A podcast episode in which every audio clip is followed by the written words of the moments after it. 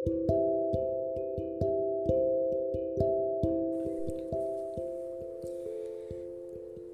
yang merasa tertinggal, mencari teman menemukan, merasa memiliki sepihak, atau kita yang memilih kembali mundur satu langkah ke belakang.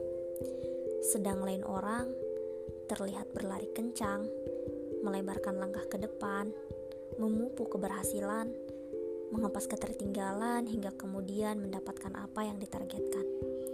Secepat kilat dan tampak didukung oleh seluruh jagat. Namanya hidup setiap dari kita punya garis finishnya masing-masing. Nggak semua harus berhenti di jalur yang sama dengan perahu yang sama. Karena jalannya berbeda dan pengemudinya tidak sama. Percaya gak? Nanti bakal ada fase di mana roda sepeda nggak bakal diam di tempat, di mana si penyu bakal ngalahin si monyet, dan si gajah yang bakal kalah sama semut merah. Yang terlihat mustahil bakal jadi yang paling kerdil. Kamu cuma gak boleh nyerah. Ayo semangat. Gimana pun perjalanannya, kamu sudah hebat. Serius, gak bohong.